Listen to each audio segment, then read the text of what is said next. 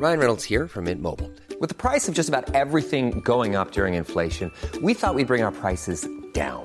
So to help us, we brought in a reverse auctioneer, which is apparently a thing.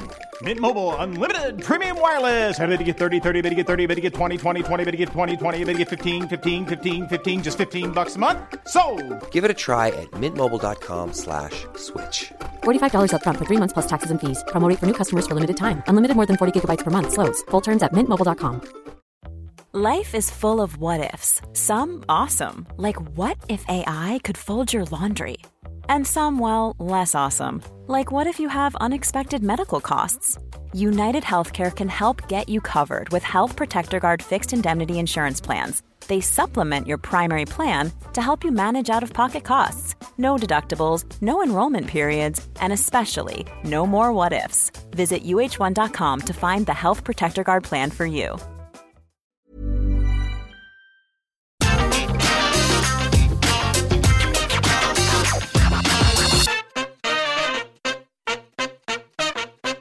There's no such thing as a nice company, regardless of how heavily the corporate world invests in chief brand officers and their ilk, but WWE are fundamentally not a particularly nice company. The nicest thing anybody ever really says about WWE now is that it's been around ages and not gone away, which is the way people describe their problematic elderly relatives, who ironically make up the company's best demographic.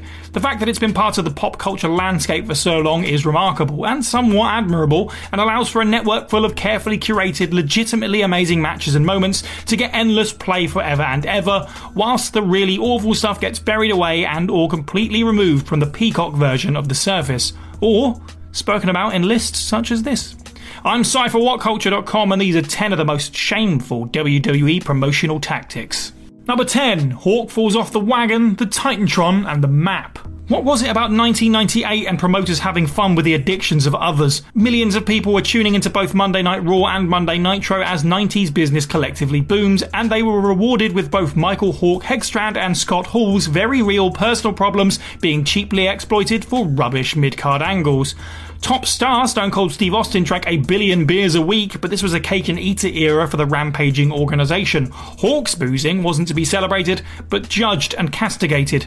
Stumbling over during entrances, being too intoxicated to realise Animal needed to make tags, and slurring his words on commentary, the disparate portrayal of the former tag team icon was too mean spirited to be entertaining, and never once promoted the tag team nor sell a big pay per view or TV match. Droz shoving a suicidal hawk off the Titantron to imply he was his pusher was the inciting incident, with the former puke enabling Hawk's problems to steal his spot on the team. Mid card fluff mining the worst of humanity, all for payoffs that never came. Number 9, the Jeff Hardy Hotel Story. Jeff Hardy's 2008 was one of WWE never quite knowing when to just go full Bob Holly on him, and Hardy himself occasionally giving them reason to second guess the big moment. He could have won the belt and beat everybody as early as January, but just weeks after a Royal Rumble loss to Randy Orton, he was missing WrestleMania thanks to a wellness policy suspension. The summer months found him mixing in with Triple H, but that brought all the political hurdles that come with that, including winning the matches that didn't matter, only to fall short in the ones that did. Plenty knew that driller, but all the messes were cleaned up in time for a triple threat match featuring The Game and Vladimir Kozlov at Survivor Series. Kozlov was ostensibly even there to save Hunter from taking the fall. Or not. Hardy's aforementioned issues were mined for a bait and switch that brought Edge back from injury at the expense of bringing real life addictions back into the bollocks kayfabe universe. Cynics argue that the most shameless aspect of this was running a Triple H and Vladimir Kozlov singles match in plain sight, but the Hardy thing runs it pretty close. Number 8. Jeff Hardy didn't run down Elias. A big angle that created conversation for all the wrong reasons. Jeff Hardy being accused of running over Elias while drunk behind the wheel was a sad reminder just how low WWE were prepared to go in order to get something, anything over during times of strife. The times in this case, the near complete global shutdown that was the pandemic. The May 29th, 2020 edition of the show opened with something mirroring a crime scene on a local news bulletin. Renee Young and Kayla Braxton were on hand, talking over shots of Elias being strapped to a gurney, a totaled car up against a hedge, and eventually Jeff Hardy being hauled into a squad car.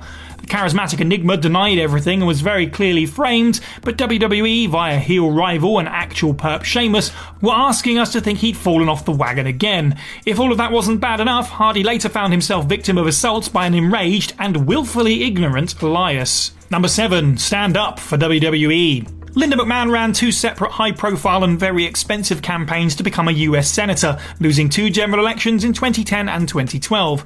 These facts didn't matter to the 2016 Trump administration when she was employed in a top role, but they did to WWE as it was absorbed grief for some of the truly rotten shit it had peddled over the decades. Taking McMahon to task for some of her more outlandish moments as a character, a media with bit between its teeth revisited her involvement in the accusations and events that led to Vince McMahon's 1993 steroid distribution indictment and 1994 federal trial. The closeted skeletons are only so obscured because nobody typically respects wrestling enough to apply forensic scrutiny. Unsurprisingly, not seeing it that way, Vince McMahon appeared on television to beg fans themselves to resist the negative attention. Swearing up and down that all they do is put smiles on faces, McMahon asked acolytes to use social media and other outlets to fight the company's fight. Attempting to turn supposed smears on them into attacks on the fans, it was cynical manipulation of the most loyal corners of the audience, dropped like a stone from the moment she lost, naturally. Number 6, Sergeant Slaughter in the Iraq War. When Sergeant Slaughter kicked off a feud with pro USA babyface Nikolai Volkov in 1990, the story was phony and lazy, but not entirely outside of wrestling's typical values at the time. Harmless, in as much as xenophobia even can be, was an otherwise quite creative spin on his old G.I. Joe aesthetic until some real life tension encouraged Vince McMahon to ramp up the idea beyond anything that could be considered reasonable. After Iraq's hostile invasion of Kuwait triggered USA led coalitions sending soldiers into the country, Slaughter sided with Iraqi dictator Saddam Hussein in some venomous tirades on his own nation he'd come to loathe. Countries were at war while caricatures attempted to profit from the conflict. Naturally, he briefly became a white hot heel, but it was the cheapest and most disgraceful kind of heat. As human beings died, the company mocked up friendly photos of now WWE champion Slaughter and Hassan alike General Adnan with Saddam. Sarge himself burned a Hulk Hogan shirt symbolically representing America in place of the old glory itself. The financial failure of the WrestleMania 7 main event was karmic, though it didn't stop the company from extending the program through the summer months until Slaughter's overdue turn at the end of the year.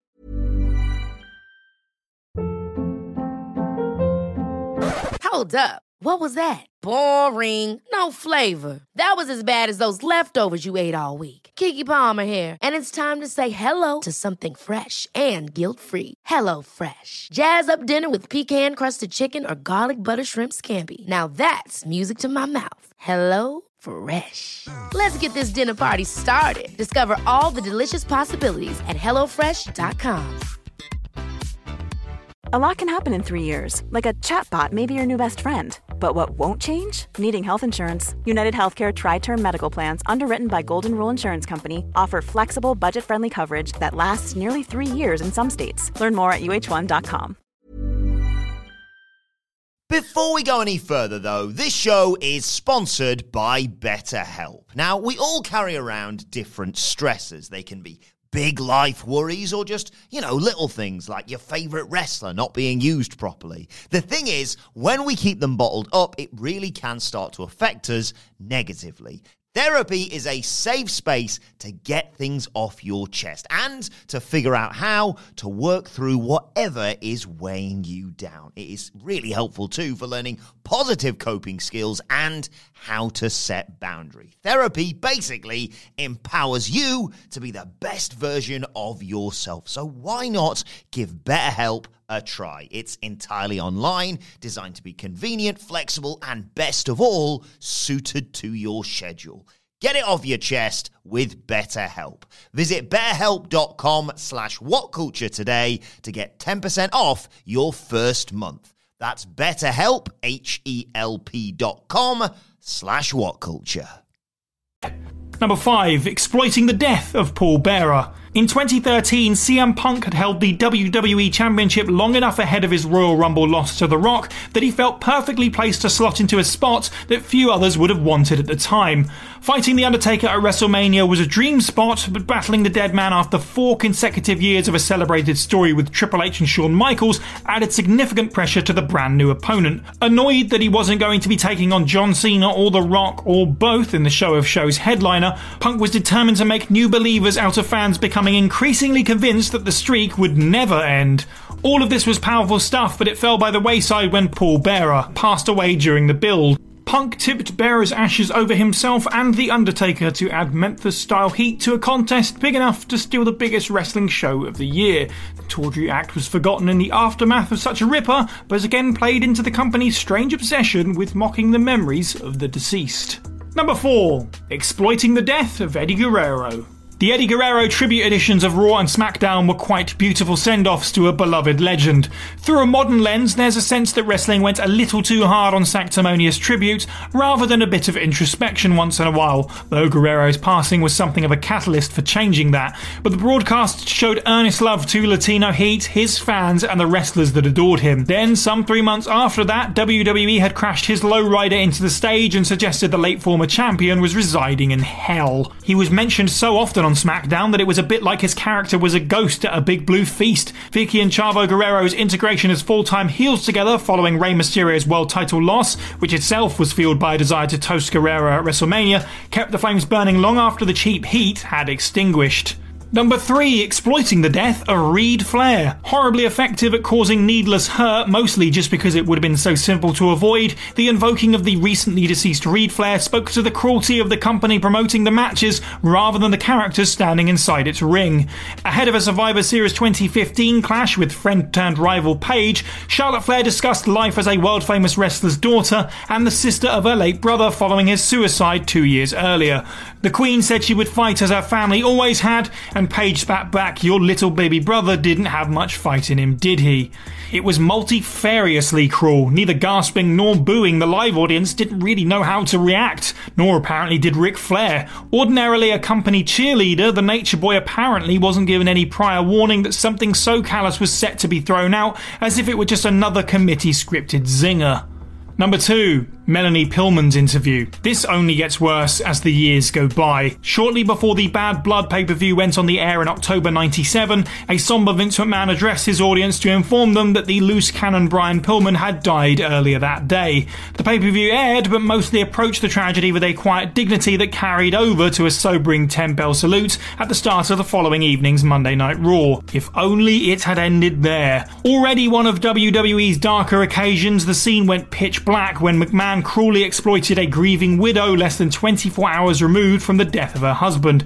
Announcing that Pillman's wife Melanie would be interviewed later in the broadcast, McMahon got his ratings before casually burdening the grieving single mother with the plight of her nightmare situation. McMahon pathetically fished for absolution with Melanie, who predictably could barely manage a cognitive response. Probing how she'd cope raising five children, the chairman gave his viewers an unrelentingly bleak and still inexplicable image of the reality of the dire situation. Number 1, Over the Edge 1999 continues. The argument was, for years, that the decision Vince McMahon had made on May 23, 1999 was a thankless and impossible one. Pilloried for continuing the show in some circles, he was defended in others by those that said there was no right way to handle such an awful and unconscionable situation. Disagreement, debate, and discourse ran for years and years with neither side of the divide shifting their stance. WWE Hall of Fame stands, and these are real people apparently, argued with Owen's widow's wishes that he no longer be used in conjunction with the company's legacy content, all until an excellent John Pollock audio documentary and a Dark Side of the Ring profile on the situation noted something far more important. This had been a crime scene. A man fell to his death due to an accident, but the investigation and scrutiny of that accident shouldn't have been compromised by the continuation of a fluffy entertainment show. Hart's good friend Jeff Jarrett worked a comedy match just seconds after his lifeless body was wheeled backstage on a stretcher. There was always a right way and a wrong way to manage it. McMahon picked the latter.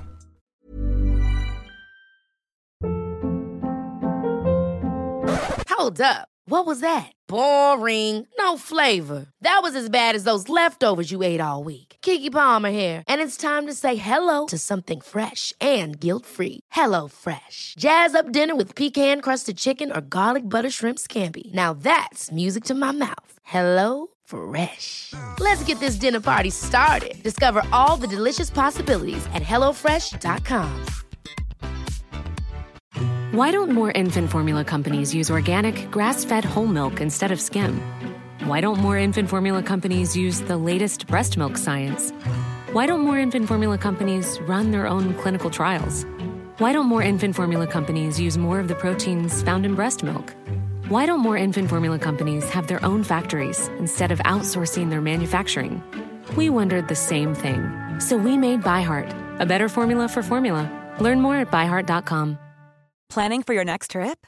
Elevate your travel style with Quince. Quince has all the jet setting essentials you'll want for your next getaway, like European linen, premium luggage options, buttery soft Italian leather bags, and so much more. And is all priced at 50 to 80% less than similar brands. Plus, Quince only works with factories that use safe and ethical manufacturing practices. Pack your bags with high-quality essentials you'll be wearing for vacations to come with Quince. Go to quince.com/pack for free shipping and 365-day returns.